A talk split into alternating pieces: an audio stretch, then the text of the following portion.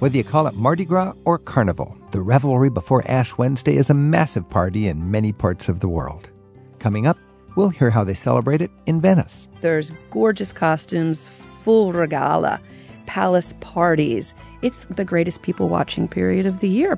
While in Germany, the street party scene depends on where you live. Carnival in Protestant regions is boring or non existent because only the Catholics know how to do it. Get a taste of the best things to eat in Spain. Spain produces over 40% of the world's olive oil, and that's why it's a part of our everyday diet there. And hear about a hit reality show on Norwegian TV where all the contestants are Americans.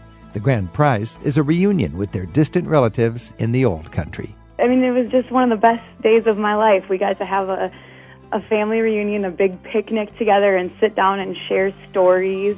The party starts in just a minute. It's Travel with Rick Steves.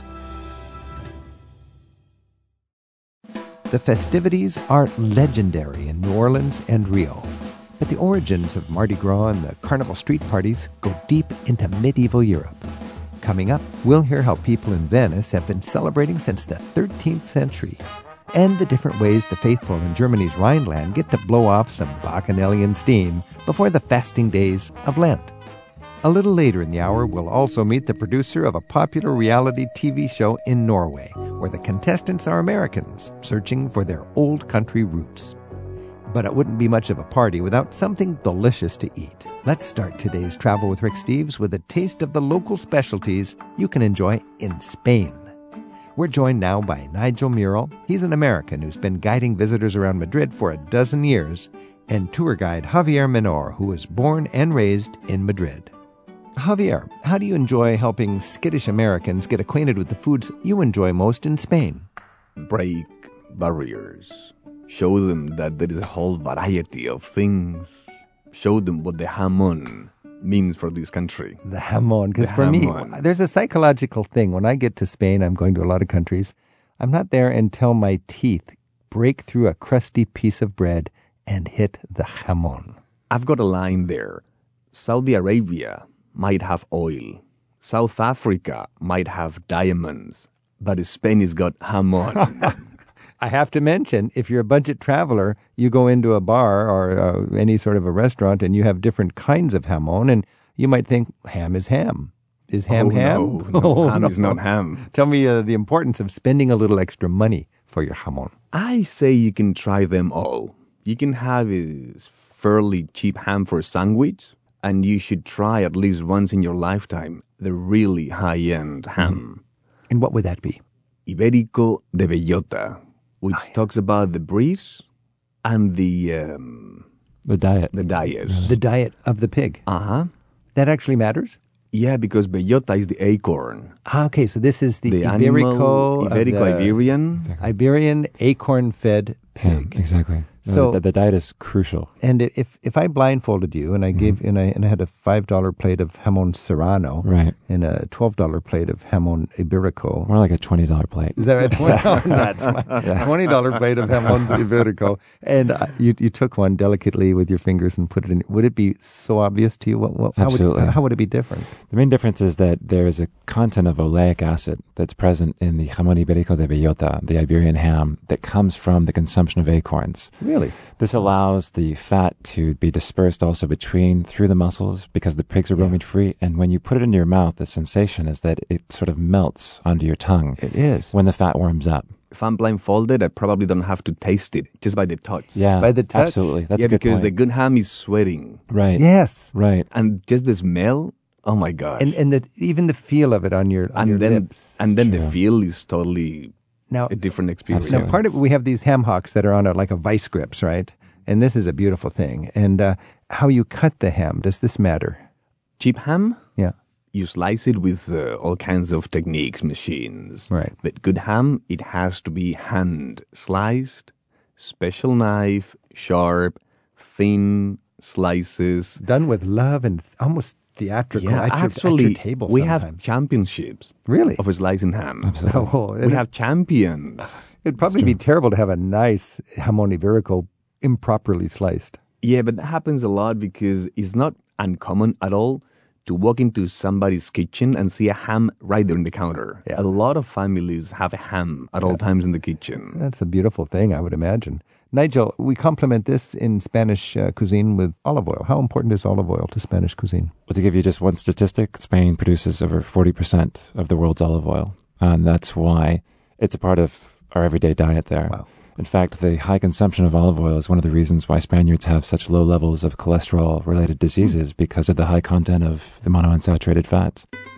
This is Travel with Rick Steves. We're eating in Spain right now with Nigel Morel and Javier Menor. You guys, I'd like to talk about the, the regional specialties. So I'm just going to name a region. If you could tell me what a traveler should really know about to delve into that aspect, that mm-hmm. dimension of the culture. Andalusia, that's the southern part of Spain. Granada, Sevilla, Cordoba. Javier? If you tell me Andalusia, I'm gonna say uh, salmorejo, hmm. which is a gazpacho with a couple more ingredients like ham and egg. So we know gazpacho. This would be sort of a, a, a It's a creamier, thicker, gazpacho. thicker gazpacho, a gazpacho, cold soup, a cold cold soup, vegetable soup with some ham. and uh, fried fish. Fried fish. All right. Nigel, when you think of Andalusia, what do you think of from a food I point think, of view? well, I think of sherry wine right off the top of my head, which goes with the foods that Javier was just talking about. Really? Sherry Um, wine. Absolutely. In, from a town called Jerez, exactly, In exactly, Andalusia, which yeah. is where the name sherry comes from because the old Arabic name was Jerez, Mm. and then of course over time that's become sherry. And sherry is what many Andalusians drink with fried food, such as the fried fish. And this is a velvety sweet wine generally, isn't it? no, it's not a sweet wine. That's the biggest misconception. Really? Okay. so Real sherry is absolutely dry. dry. And only after it's been sweetened with another dessert wine, whether it's Pedro Ximénez or Moscatel, then it becomes a sweetened dessert sherry in that sense. But true sherry is, is Oh, dry. okay. So if I go into a bar, that that's a very important ability for a tourist to be able to go into a bar and be over the preconception, like I was just there, because I just thought of sherry as like port, Right. and then to know that that's a good option, Right. and you can see it in casks. And there's a bar in Madrid that's actually famous for just serving only sherry out of the cask. Speaking of Madrid, is that in Castilla? Or Madrid is its own city state, but it is traditionally, historically, a part of La Mancha. It's, they call it Pueblo Manchego, which is like so a village of La Mancha. This is the center of Spain. Exactly. How does that relate to uh, Leon and Castile? Well, Castilla y León is the comunidad, autonomous communities, which are almost like states. It's Mhm. just north of Madrid. Okay. This is Old Castile, and then New Castile is south of Madrid, okay, which so is Castilla La. Mancha. and it's South- it's called Castile. But It's- this is just the last 30 years Right. after Franco's and democracy. We split the country in 17 states, but historically, Madrid is part of Castilla. right, right. Now, when you think of food in this part of Spain, Javier, what do you think? Roasted, suckling pig, roasted lamb, and we have a, a dish with the name of Madrid in it, which is cocido madrileño. What is cocido? It's better for the winter stew. Stew. Okay. Stew. Yeah, that's right. I've, I've made seen with chickpeas, veggies, bones, meat, chicken all together, cooked for hours. But when I'm talking to Spaniards, the cochinillo asado is Mm-hmm. always something that just I, I can just see the happiness sweep across It's a face. must. This is baby pig or baby lamb that only was drinking its mother's milk. That's why in English it's called a suckling pig. Had Okay. nothing to eat but mama's milk. very tender. 21 days old. so you can, you can imagine if it is tender. Restaurants always in the um, wood oven, so you get all the flavors and tastes. What's the famous um, restaurant just off the Plaza Mayor where Hemingway ate? In Madrid, the um, Botín. botín, Botín. So right. if, you, go into Botín, there must be like 80 little pigs spread out on the plates ready to go into the cooker. If you ever go to Botín, which is in Madrid, it is uh, certified as the oldest restaurant in the world by, by the Guinness Book of Records. right. Ask uh, the manager to please see the kitchen. Yes. Excuse me, do you mind if I go into the kitchen? I want to see the oven. And they will be glad to show you that. And you will see that huge, massive piece of concrete, which is the base for the oven. You can see how it's worn out by hundreds, literally hundreds of years of sliding in and out the pole to take the, roast- pigs the out. little- the oldest restaurant in the world with the youngest pigs going in and out uh, constantly. And that is so tender. What about Asturias? Where is that, Javier? Asturias is up in northern Spain. The food up there, I can think of two things. A very strong cheese called cabrales, This is like a Roquefort, right? Or uh, has the- Roquefort blue cheese, sort of even Spanish stronger. blue, even stronger. Even Okay. stronger than blue cheese. is really strong. And it is wrapped in the fig leaves. Right. The second dish from Asturias is the fabada. What is which fabada? is beans. Stew Ah, with beans. Like fava, is that like fava beans? Like fava beans. Ah, okay. Madrid guides Javier Menor and Nigel Murrell are sharing their love of jamon and the other local specialties you can enjoy in Spain with us now on Travel with Rick Steves. When I'm in Spain, I love the manchego cheese. Uh, Nigel, where is that from? Manchego cheese, what a lot of people mistake is that manchego is just an adjective for anything from La Mancha. And so, of course, it refers specifically to uh, Oh, so sheep's La Ma- that means La Mancha. Exactly. Ah, So a person can be manchego, like Ah. a man can be manchego in that sense. And this refers to a famous sheep's cheese. Now, we've been talking about Spain, and Basque is a distinct region of Spain with proud people who are ethnically Basque, not Spanish, uh, and it's famous for its cuisine. Right. Uh, Nigel, in a nutshell, what is it about Basque cuisine? Basque cuisine has uh, really become famous in the last 30, 40 years because they took uh, their model from the Nouvelle cuisine coming up in France in the 1970s, specifically from a Basque chef named Juan Maria Arzak. And Arzak is the one responsible for starting the new Basque cuisine. And this was moving away from the traditional heavy ingredients and using really lighter ingredients, the influence of the mar y montaña, which is the sea and the mountains, just creating what have become incredibly diverse and innovative dishes. You know, that explains it because I've gone to San Sebastian, Right. famous for its tapas, Right. and they've got gourmet tapas, nouveau cuisine with local dishes and Local it's ingredients. light and fun and Right. just I have to say, only San Sebastian, that only city, northern Spain, Basque Country, they have four restaurants with three Michelin, stars. It's Oh, is that right? So San Sebastian Only has San more three-star Michelin restaurants. Four It's got more than any of the other cities combined. combined. Basically. San Sebastian. So when you go to San Sebastian, that's the big city in Spanish Basque Country. Come with an appetite. Absolutely. And uh, a thick wallet. and, a wallet. And the final region I want to talk about is Galicia, and that's the northwest of Spain. Galicia is uh, Celtic. It's sort of like related to Ireland a little bit. How is the cuisine, Javier, in Galicia? There are topics we cannot uh, run away from. And Galicia, for all Spaniards, means uh, seafood. Okay. And octopus. Yes. Octopus. I see a big smile. What is it about Galician octopus? Do you like it? Mm, I love it. it? Why? I don't know. It's something so traditional, especially when you walk there. For example, You- they- imagine. they, cut it. They pull it out. This is what's cool in the market. They pull it out of a big cauldron of steaming water, and then they've got these scissors, and it's just snip, snip, snip onto a wooden plate. wooden plate and, and, you- potatoes. and they put some spices on it, and then you get your toothpick, paprika. Paprika, on and I just feel like a little kid. And a little bit of olive oil. and a little it. bit of olive oil. Yeah. And just imagine you walk the Camino de Santiago, 500 miles, 40 days, and there is this great place, tavern, waiting for you with the octopus and the wine And the Albarino wine. and exactly. the Alvarinho wine. Life is good, Life is great. especially if you know how to eat smartly while you're in Spain. Absolutely.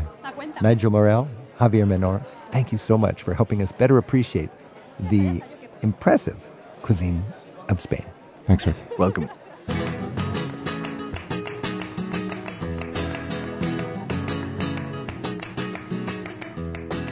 Up next, we celebrate Carnival, where traditions go back centuries in Venice and in Germany's Rhineland. And in a bit, we meet the producer of a Norwegian TV show that features American contestants as they learn about the country their grandparents left behind. It's Travel with Rick Steves.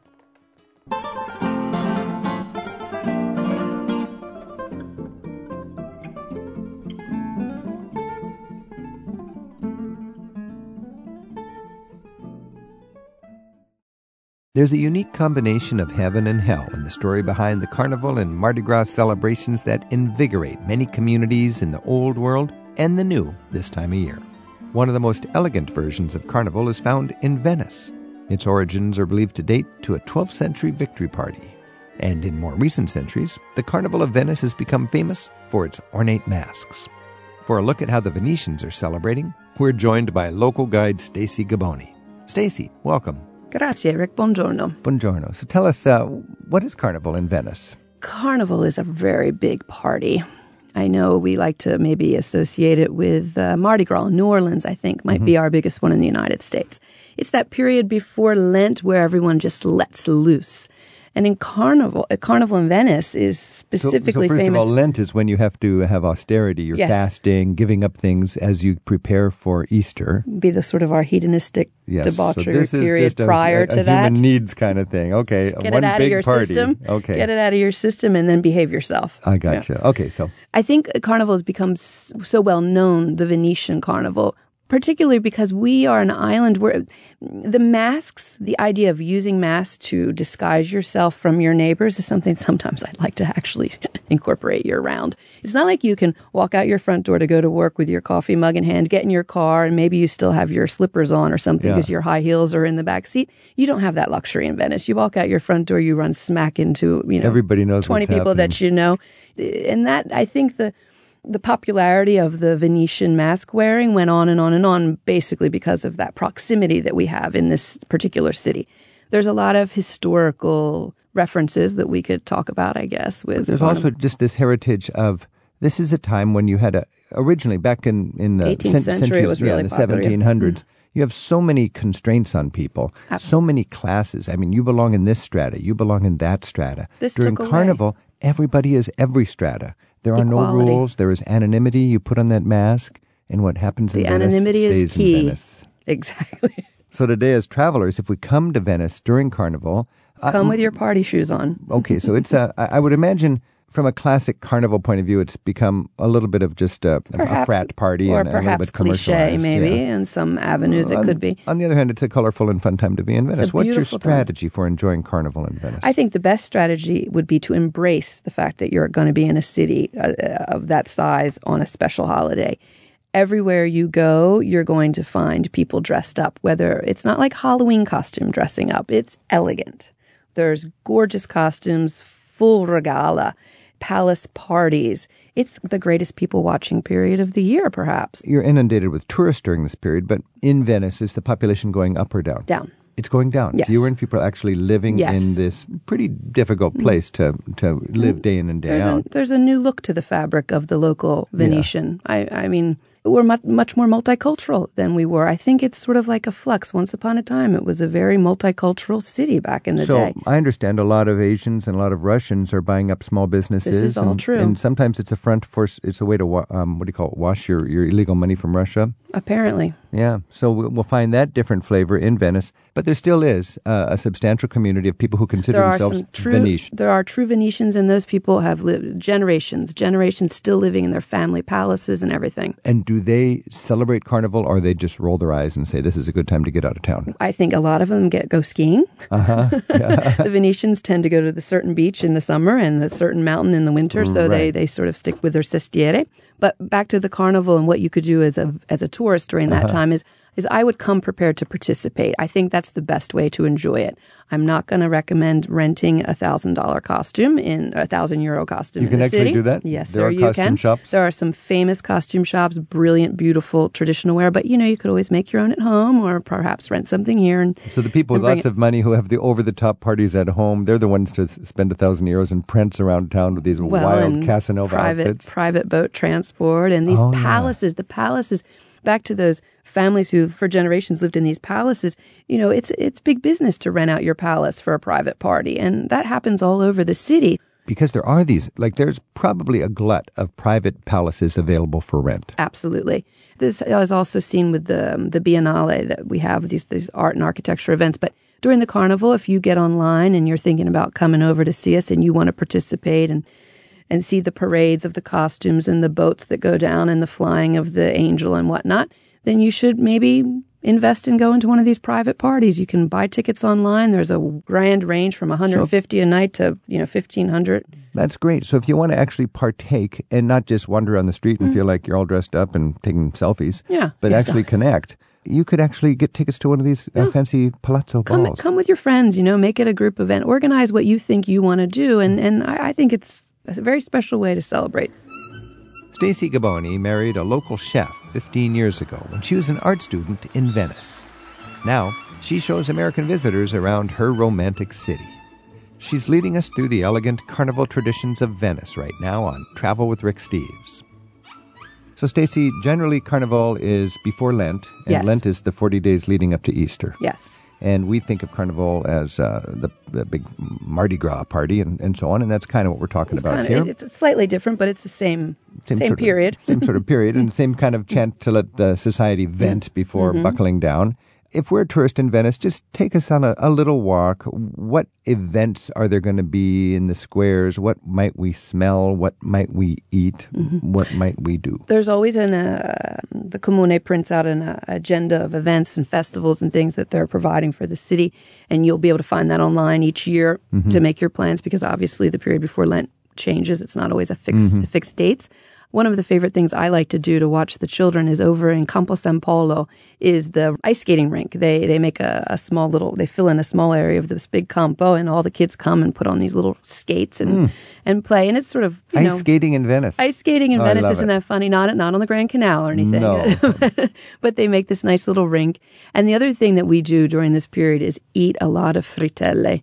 Hmm. These fried donut balls covered in sugar. The entire city has that Oh, perfume. These are kind of like beautiful donut holes. they're like beautiful donut holes, Yeah. and slightly larger. Some have raisins, some have a little liqueur in them. Wow, they're Oh. addictive. I have to, you know, one a day. and what, what would be the, the drink of choice during Uh, Carnival? well, I, I think the drink of choice in Venice. I know that we talk a lot about the spritz, uh, but I'm lean more towards the prosecco, Uh-huh. A nice the- glass of bubbly white That's sort of the wine. Italian champagne. it is. It's and it comes from the Veneto region, so it's specifically a good place to have that in Venice, and it goes down nicely with a frittelle.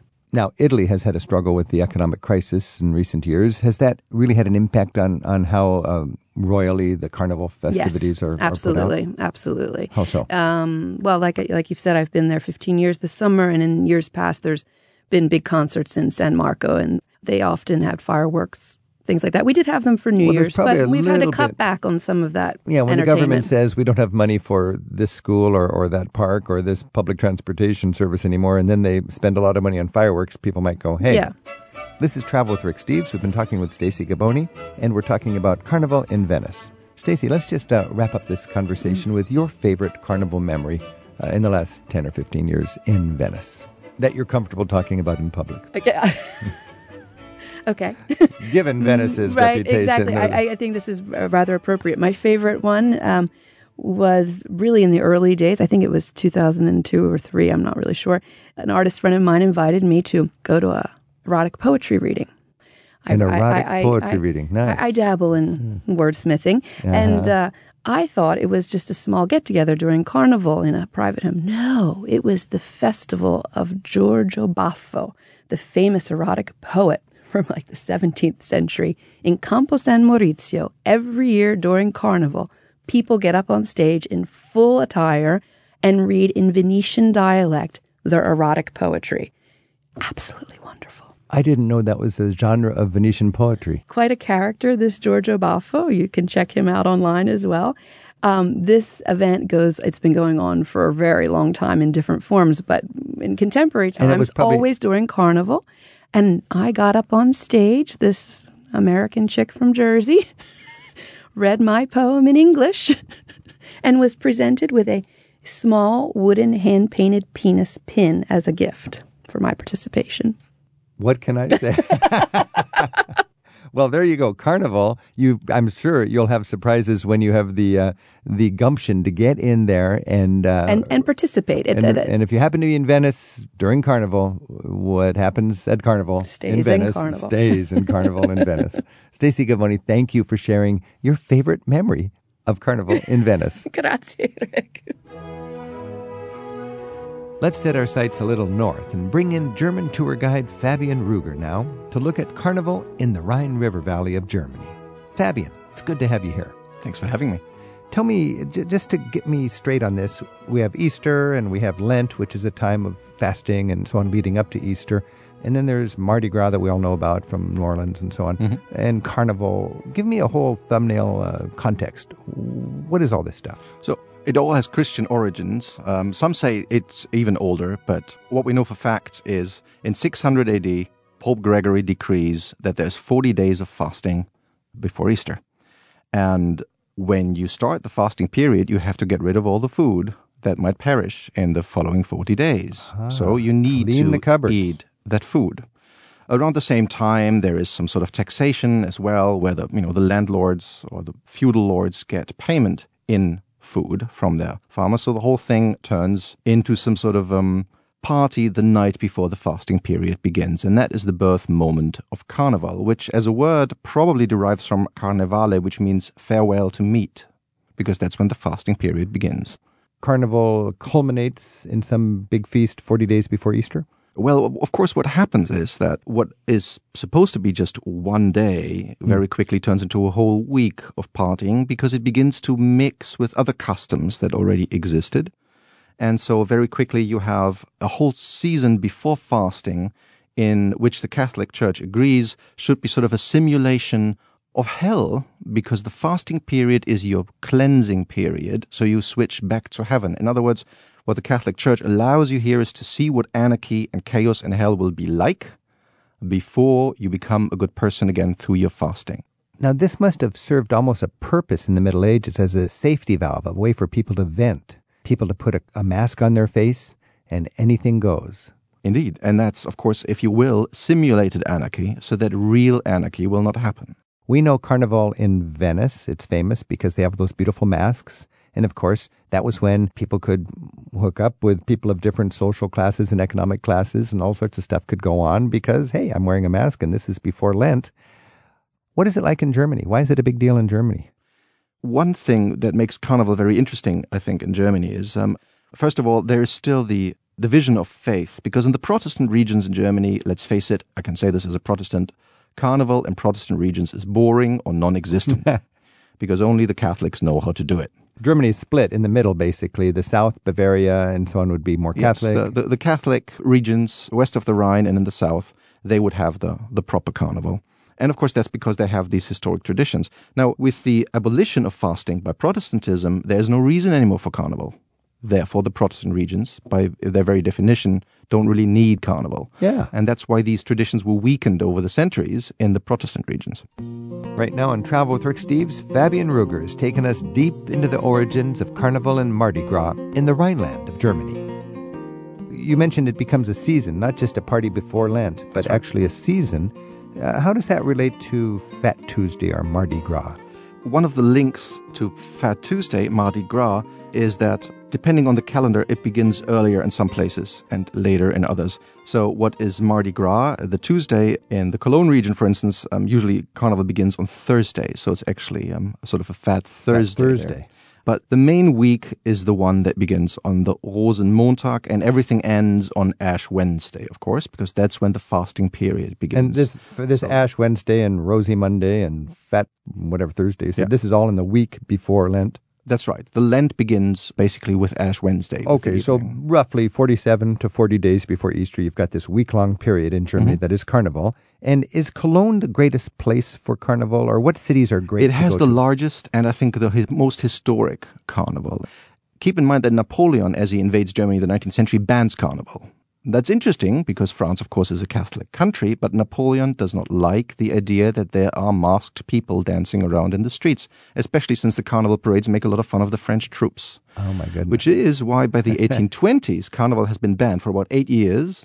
Carnival gets this rebirth by the Prussians, who are Protestant. They now own the city of Cologne, but they want to revitalize the spirit of Carnival and therefore gain some sort of uh, allegiance to Prussia in the local population. I see. You can win the heart and soul of the populace by giving them Giving them- subsidized bread or excuse to party. the excuse to party to give them the Carnival back. Now, if, I, if I'm going to Cologne, let's say for That's right. Carnival, Yeah. as a tourist, as a as an American who doesn't really have connections there and friends there, how can I enjoy it, and what will I see? Well, you should arrive obviously just you know the weekend just before, and then especially on Rose Monday, the Rosenmontag, there are the main parades on the streets of Cologne. The cars are being hauled around. Usually, they have huge political cartoons or caricatures of figures, and there are the fools. In Carnival, you always elect the Prince of Fools, and the parades they'll throw sweets to the children in the streets and so i grew up as a child always going to these rose monday parades every Rose little Monday is village the parade and- Rose, and- Mon- Rose monday is the main main then- parade day. And what else will happen later on in the um, week? Of course, there's lots of partying going on. As a child, of course, you're not allowed to go to parties that go into the after hours, but you know, as soon as you can, you will. Okay, it's a good. and you're a full-grown adult, and you can party hardy. What are you going to wear? What would you do if you were going to Carnival this year to have a time that you'll never forget? Rule number one is you cannot go without a costume of sorts. You have to dress up. It doesn't matter as what, almost, but you have to somehow be dressed up and be visibly a fool of sorts. Now, of course, you can dress up as Batman. That's foolish enough. you know, or as Superman. Um, I remember a couple of friends of mine went as the uh, the American band Kiss, all in makeup and everything, and they were one of the most admired costumed guys in the streets, and everybody loved it. Carnival is it's fairly crazy because if you get into the city of Cologne, if you can get in on that day, uh, it will be absolutely packed. Everybody will be in costume. Even the odd policeman patrolling the streets will have something something on that basically tries to make it look like a costume, even though he's still wearing a uniform. And so even when he's on service, on duty, they will the try to do dressed up. something to show they're also Oh, part of Carnival. great. Uh, and uh, of course, legally speaking, even formally, the Prince of Fools is the mayor of Cologne in this Carnival period. And of course, it all ends on Ash Wednesday when the Prince of Fools has to hand the reins back to the ruling authorities. There's a part of Carnival called Women's Day, is that right? That's right, Weiberfastnacht. Basically, that means women's Mardi Gras, literally. It's the feast night of women. And it is tradition on Weiberfastnacht that a woman will take a scissor, walk around on the streets, and any man who walks by who wears a tie can get his tie cut. And in return, you have to give him a kiss on the cheek. Men are prepared for that. They take out the worst ties on Weiberfastnacht onto the streets, and then some bring several if they want to, you know, get several kisses, of course. Uh, Bring your and, ties. You know, that's uh, that's all part of the fun of Carnival. And if you're not going to deal with the crowds in Cologne, but you want to celebrate Carnival, will you find this in many places in Germany? all along the Rhine River, pretty much, you will find Carnival, all the way even down to Basel, which uh, in Ah. Switzerland, which is of course interesting because it's a Protestant city and it's one of the few big Protestant cities in Europe that has maintained the Carnival tradition. Hmm. Frankfurt would have Carnival. Uh, Frankfurt would have Carnival, uh, Koblenz, Mainz, Mainz. Koblenz, they all would have Carnival, but Cologne is definitely the one, where, I think. But of course, I'm a local patriot. Fabian Ruger, thank you so much for a little insight in how Germany parties hardy before the Lenten season leading up to Easter. Do you say Happy Carnival or what do you say? Depending, it's very important which greeting you use. You have to use the right Carnival greeting. In Cologne, you say Kölle Alaaf. And what does that mean? That means, you know, remember the time from French occupation, etc. It means Cologne above all. Cologne above all. And how do I say that again? Kölle Alaaf. Dankeschön, Fabian Ruger. Wochenend und Sonnenschein. Meet the producer and the grand prize winner of a hit Norwegian reality TV show that bridges what you might call the generation gap between the old world and the new. That's next on Travel with Rick Steves. Mina Soraya, we come from Suriname en ik reis met Rick Steves. I'm Soraya from Suriname and that was Surinamese for I travel with Rick Steves. Mina Soraya en ik reis met Rick Steves. There's a reality TV show in Norway these days that's bridging the gap between Americans whose ancestors left the old country and today's Norway. Alt for Norge, or All for Norway, shows Norwegians what happens when their distant American cousins get introduced to the homeland for the first time while searching for their roots. Tor Oreld is executive producer of Alt for Norge, and he joins us from the NRK studios in Oslo. And on the phone, we have one of the winning contestants, Beth Butala from Bloomington in Minnesota. Tor and Beth, tusen takk for joining us. Oh, you're welcome. Thank you for having us. You bet. Hey, hey, Tor, tell us about the reality shows in general in Norway. Uh, they're really popular in the United States. What's the scene like in Norway? Well, in Norway, the scene is pretty much the same as in, in the US. We've got like the Survivor show, we got Idol, and all those sort of shows. Are some of them kind of knockoffs of American shows? You just take the formula in Europe and you adapt it for Norway? Yeah, they're they're the same, like exactly the same as they are in the US. But your show, All for Norway, that's that's a unique concept. Can you kind of um, give us the lay of the land? What is this show? Well, the setup is that we take 12 Norwegian Americans that have never been to Norway before, and we take them into Norway, let them compete in being the best in adapting to Norwegian everyday life. Uh, there's no like voting or anything. They have to compete in like whatever crazy thing we come up with, from ski jumping to eating sheep heads or swearing. And then the person that is each week least adaptable to the Norwegian culture is sent home to the US. And in the end, we are stuck with one winner who wins a reunion with their long lost Norwegian relatives. Wow. How long has this show been going on? We just finished uh, the sixth season yesterday. So we're now starting preparing for season seven. Now, Beth, Beth from Minnesota, you're, you're not only a contestant, you were a big champion. Tell us about uh, some of these challenges that Tor was talking about, and and uh, what were you so good at? I'm not sure if I was really that good at them, but I did seem to get pretty lucky, and I had a lot of fun. We got to dress up as animals and run through the Norwegian woods tasting aquavit, all while being shot at by our fellow contestants with paintball guns. We threw fiskebollers into each other's mouths and had to compete in a relay race. Oh my gosh, we did all kinds of crazy things. Had to learn Norwegian phrases while we were on a ferry and had to repeat them back, you know, pronouncing everything correctly. So we really learned a lot about all the different types of um, Norwegian daily life. It sounds like sort of Norwegian cultural boot camp. Just for our listeners to know, akavit is like the fire water, right? And you don't sip it, you throw it down. So you're running through the forest dressed up like an animal while Norwegians are shooting paintballs at you, drinking akavit with your fellow contestants. yep.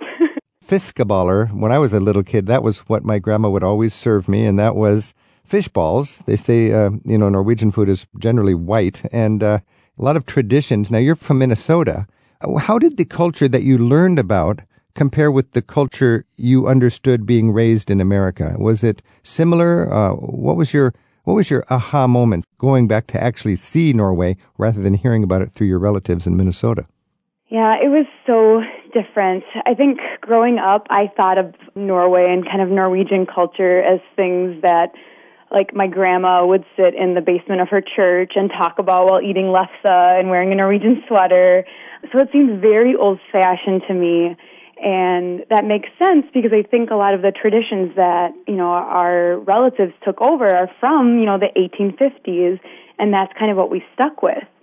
But now Norway is such a different place to me, and it's so vibrant and so progressive and has so much going on. So my impression of it has completely changed. And I went from kind of really not seeing how that would really impact my life so much to now having it be a huge part of my life and you know what I spend my day to day thinking about and, and doing. You know, Beth, that's so interesting because so many of us Americans have uh, we have grandparents that came from the old country, and in a sense, our understanding of our heritage is sort of stuck in a time warp from people who left the old country two or three generations ago. And clearly, it's not your grandma's Norway anymore, is it? Yeah, exactly. There were so many things that are that are so modern and even perhaps more modern than what we have in America. For example, on Fridays we learned that you know, it's very common for on Fridays for Norwegians to have taco Fridays or to eat frozen pizzas on Fridays, and we were like, "What? We couldn't believe that." Yeah. What about the uh, lefse, and what about the uh, uh, what are the what's the what's the horrible food that people eat the the rotten fish? Lutefisk. Lutefisk. Yeah,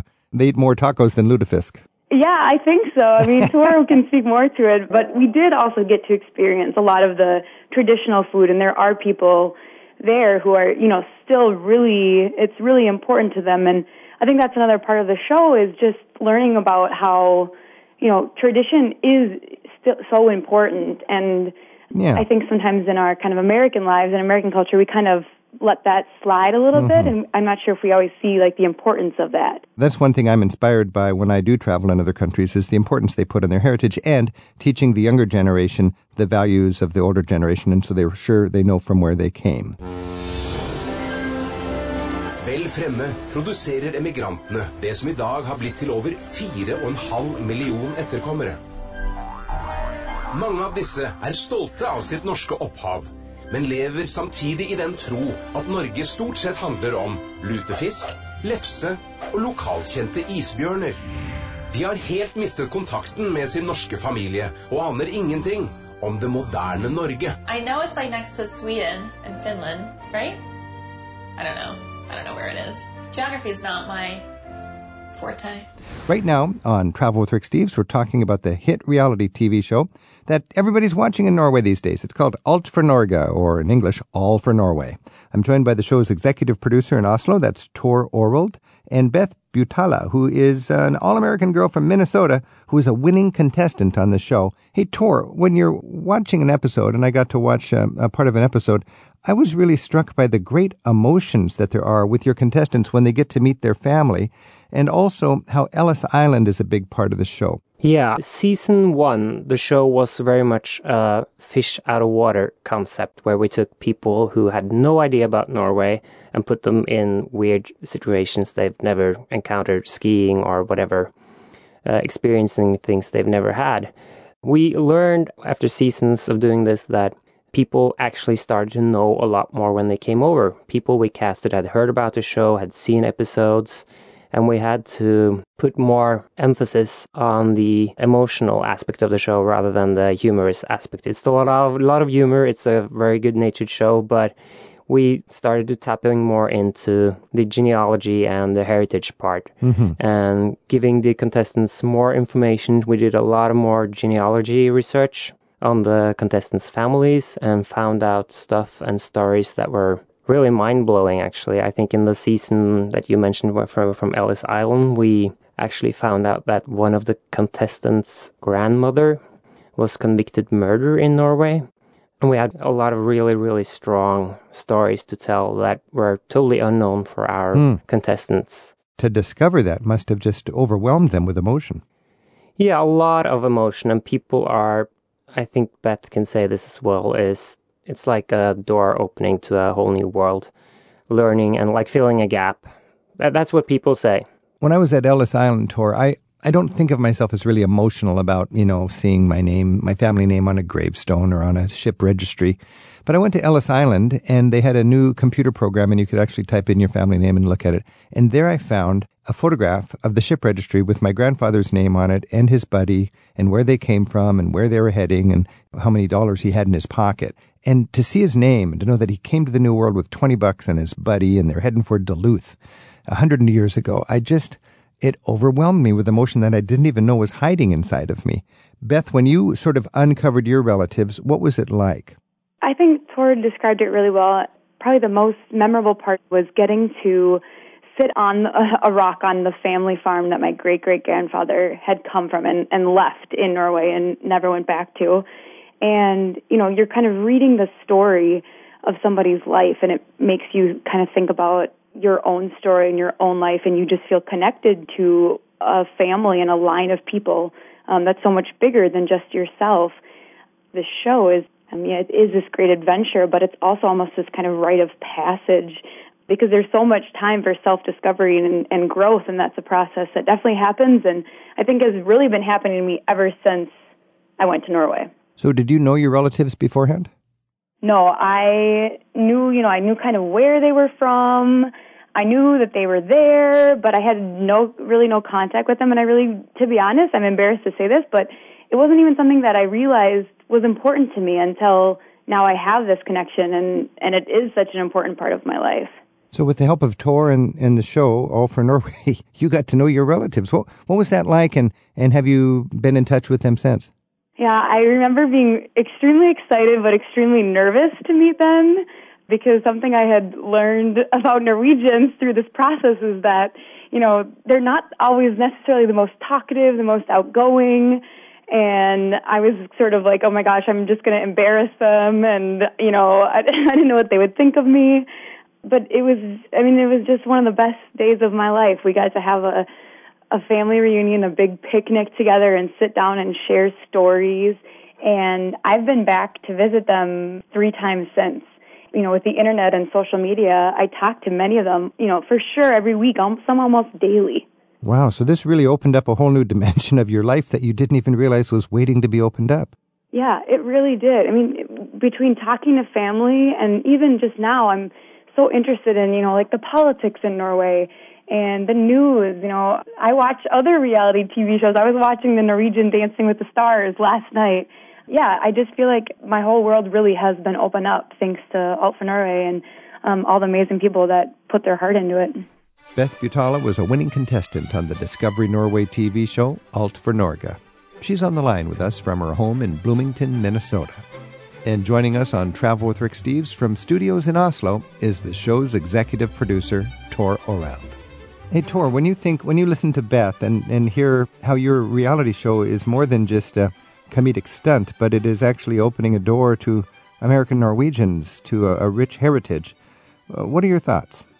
It actually is kind of humbling. as we went from like I talked about the fish out of water, more humorous stuff to actually tapping into the genealogy and heritage part more, we discovered that this was really, really important. And it's kind of surprising for us Norwegians because we live in our heritage every day. It, we take it for granted. So not that interested. And I actually think that is a loss for us as Norwegians because we are actually less interested in our ancestry than, than the Norwegian Americans that come and, and visit our country. And that's, I think that's a loss for us Norwegians because we just take it for granted because grandma's always there. We know the family farm. We're, it's so easily accessible that we actually forget to, Huh. to, um, Appreciate it. yeah, appreciate it. Yeah. It's uh, very interesting because I was focused on Beth's uh, eureka moments, but your show is designed not for Americans, but for Norwegians. And maybe an unintended consequence of the show is to let Norwegians remember how exciting their heritage is and how important it is to be mindful of that. genealogy has actually now become a lot more popular. We've had this show and also I think a show that So Who Do You Think You Are? We also have a Norwegian version. Huh. And it's starting to become more and more popular in Norway to think in that way. Uh, and I think our show actually has contributed to that, but we're surprised at how important it is for Norwegian Americans to actually find out about their heritage. This is a reality show with, with more than entertainment as an agenda. Yeah, it is. We we tell important stories, and it actually matters for the contestants. It matters a lot, and it doesn't matter because there's a lot of money at stake or fame at stake. It matters because it's a personal development for the people who come here. And to be honest, Norwegians love to be bragged at. So having foreigners, you know, American people coming here to Norway and and making it like fe- feeling so moved and touched by it that you know touches our hearts and and makes it very popular. I mean, everybody likes to be bragged about. So, So interesting. Tor, thank you so much. And I just want to close by Beth very quickly. Tell me three things. What was the grand prize that you won? When you go back to Norway, what is your favorite food that you look forward to eating? And when are you returning? Um, so the grand prize is that we get to ha- meet all our living relatives and have this amazing family reunion. And there is also a cash prize that comes along with it. My favorite food when I go back, I don't know if this is a food, but this is a meal. The Norwegian breakfasts, I swear, are the best breakfasts in the world. And I really look forward to the big um, Norwegian breakfast kind of buffet. And right now, I'm actually for sure going back this summer, and I'm trying to see if I can sneak in another trip, maybe. Wow. And I got to ask you, what is it about the breakfast that is, is so good? Because my memory of Norwegian breakfasts is all sorts of amazing desserts. you know, it's it's like everything. It's this huge buffet, and we have all these choices of meats and fish, and you know, different fruits, and Goat it's cheese. just like everything you could have wanted. Oh, the gjetost, goat cheese. Yes, exactly. All right. And waffles. Oh. Well, you got to get back there in a hurry, it sounds like. Hey, Tor Oreld, thank you so much for joining us and best wishes for uh, Alt for Norge. And Beth Butala. Thank you very much. Congratulations, Beth, on uh, reminding Norwegians what a beautiful heritage they have and possibly inspiring a lot of Americans, whether they're Norwegians or not, to find out from where they came. Thanks a lot for joining us. Thank you so much for having thank me. Thank you. Believe that Norway is the most beautiful country I've ever seen. I utfordrende og uventede konkurranser skal det vise hvem av dem som best klarer å tilpasse seg norsk natur, norske skikker You're now eating ram's testicles. og nordmenn. Verbanna hestkuk. Wait, say that again. You know, there really is something powerful about returning to the place where it all began. For me, it's the Copenhagen train station in the 1960s. While traveling in Europe for the first time as a kid with my parents, that's where I fell in love with Europe and with travel. Last time I was back there, I spotted a couple of young backpackers with their rail passes and rucksacks, just like me when I was old enough to explore Europe on my own.